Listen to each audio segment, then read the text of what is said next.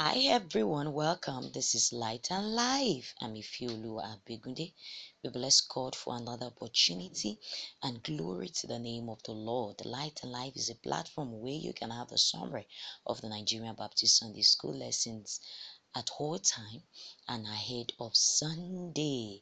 To the glory of God, we bless Him because He has helped us throughout this month and beyond that throughout this year. It has been the faithfulness of God as we go through the last lesson in this year 2022. Blessed be the name of the Lord. To Him be the glory forever and ever. For Him being our light and being given unto us the life that we need to walk with all around. And till this point, we are grateful to God.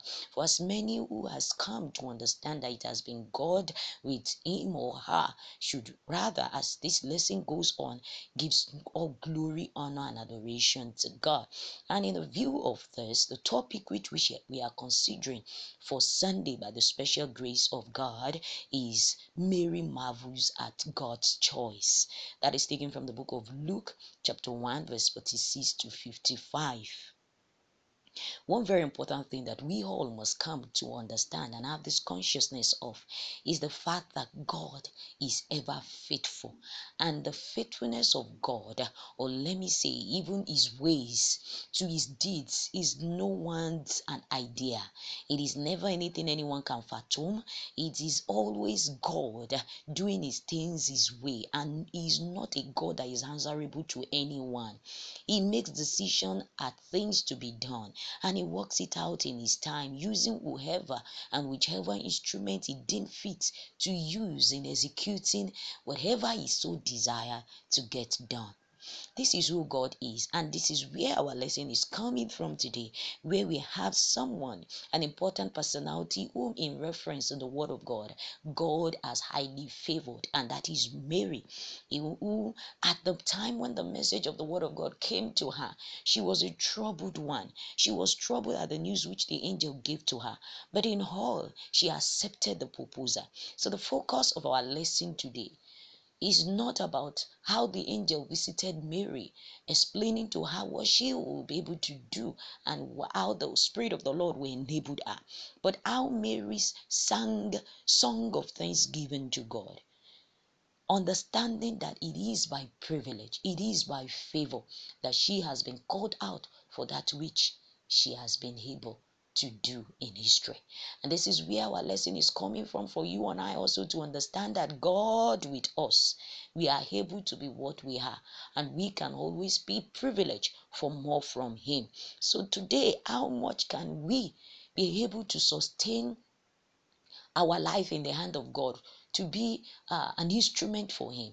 And as well, how should our attitude be even when God comes to us, expressing goodness to us? What should be our response? These and many more is what our lesson will be taking focus on, and I pray that the Lord bless us in Jesus' name. Amen. Quickly to our golden text, which is taken from the book of same Luke chapter 1 verse 46 to 47. It reads us, and Mary said, "My soul glorifies the Lord, and my spirit rejoices in God my Savior." Let us pray. Father, we are grateful because your love has kept us to this point. We are grateful because we also have a testimony and an expression of this evidence that God, you have been faithful and you have glorified yourself in our life. Thank you, Lord. We rejoice in your goodness. We rejoice in your faithfulness. And this is why we ask, oh God, that even as your word come again today, you will grant us an open eyes and understanding to see you in your greatness and in all that you have done for us, and to come in praise from now on and forever. In Jesus' name. Amen. The first part of the lesson says Mary's song of thanksgiving. That is taken from Luke chapter 1, 46 to 49. Please read. One very important thing that we must take note from here is the fact that God's blessing results in an outburst of praise.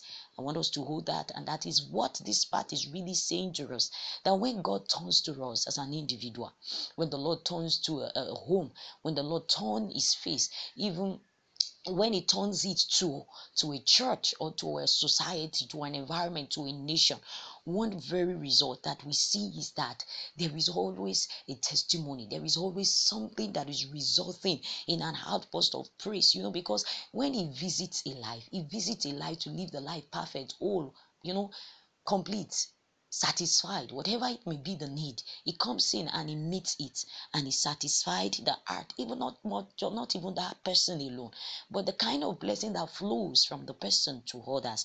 This is what the Lord does. And here, when the realization of this, of how the Lord has been able to do great things, come to Mary. Mary decided to compose a song known as Magnificat, and that is in Latin, which means magnifies. And the content of the song, which you understand, is this, which we also must be able to know, that when we are at the point of realization of God's goodness, there are some things that must come to us. The content of his song was, it involves praise. It's a song that expresses humility. It's a song that expresses calmness in submission. It's also a song that is revealing understanding. All of the fact that all generation will call her blessed. She has the understanding. And this is revealed in the kind of song that she presented and composed in praise of God, in thanksgiving to God. One thing we must understand is that the best way for us to respond to God's favor is through praise and thanksgiving. When God has done us good, when we have been able to see that this is God at work. Oh, what I don't deserve that he has made me to be privileged to receive. What we should do is to respond in praise and thanksgiving to God. And how can we do this? The first thing is recognize your humble background. Mary was able to do this. She was able to consider how, why me of all people? God, how can this be? She recognized that no, she deserved not this precious assignment, this great commitment that God decides to choose her for. She recognizes her humble background. You and I also know where we are coming from. You know what it is with your life. The Lord also expects that you should always come in the consciousness of this. When you can realize this, you will be grateful. You will be able to know how to express gratitude. Also, she was humble enough also in submission. How you also can respond to God's favor in praise and thanksgiving is be humble in submission to his will. When you are submitting to the will of God, worship is easy and is expressed conveniently. One thing we must understand is that worship is expressed first in humility. No heart can be grateful if so full of ease or herself. And that is one truth that Mary has been able to point out to us, even from the song. She was an humble one. She humbly submitted to the will of God. And in her submission, she sees reason even to appreciate God. Also, how to be able to respond to God's favor through praise and thanksgiving is recognize God's mightiness as who can do great things. This is very important. Mary did that in the content of the song. These are part of what we were able to see, that she recognizes God's mightiness. She was able to know that it is only God that can do this great thing. It is only God who can make the conception to happen without a man and a woman having a means to meet with for intercourse, for a child to be conceived. It is the doing of God. It is he that has promised and make a covenant to be fulfilled at that time. It is in the greatness and mightiness of God. And the last of it, of how you can express your response of praise to God, is ascribe highest honor and praise to God. Don't just recognize the mightiness of God. Ascribe it. Let it be revealed. Let it be expressed that yes, it is God that has done this highest honor. It is God that has done this and what this and can do this. This is very important for you and I to live in the consciousness of this as we go on every day of our life. And this is where the first part of the lesson, hence we go now to the second part of the lesson that says Mary extols God's sovereignty. Read Luke chapter 1, 50 to 55. Here, one very important thing that we must know is that praise to God isn't possible, nor can it be full, without realizing his sovereignty. Always take a reflection on God's faithfulness to you and all generation. When you can do this, you will be able to express your praise, and you will be able to do more as God expects of your life in worship of Him. And how this can happen is your recognition and realization of God's sovereignty. Mary did this, confessing how God has helped her and how God has been able to help the humble, the poor, the disadvantaged, and how God grants honor to people like this, which she is an example. This is very, very important. She expressed all of this, and that was all that the song of Mary was able to bring to us. Much more, even as she acknowledges the sovereignty of God. The similarity of the song of Mary is also of that of Hannah's prayer that we can see in the book of 1 Samuel chapter 2 verse 1 to 10. And very, very important thing I want us to note is that God never forgets His covenant and mercy. This is what this lesson is bringing to us. Just as God has promised Abraham, making it known that all the whole world will be blessed through His seed, God came now fulfilling that promises. This is the essence of this season, the birth of our Lord Jesus Christ. Why the whole world has been saved, it was because God never forgets His covenant. God is faithful to covenant. This is another very important thing we must know. He doesn't forget. Aside the fact that He does not forget, He is also a God that does wonder so much, even though He doesn't forget. He's a God that puts it at work. He is faithful to keeping covenants. And this is the summary of Mary's song. Another thing that we must know is that God's attribute as sovereignty is still intact till today. You and I must understand this and embrace it. And how we know this is expressed in the song of Mary. His sovereignty is still intact today. He extends mercy to those who fear Him. God performs wonderful deeds with His hand without consulting anyone. God scatters the proud and their foolish thought. He gives grace to the humble. God brought down rulers from their thrones and lifted the humble. God filled the hungry with good things and sent away rich in their emptiness. This is how God works. God looks to every lowly heart, and He has a way of lifting them up.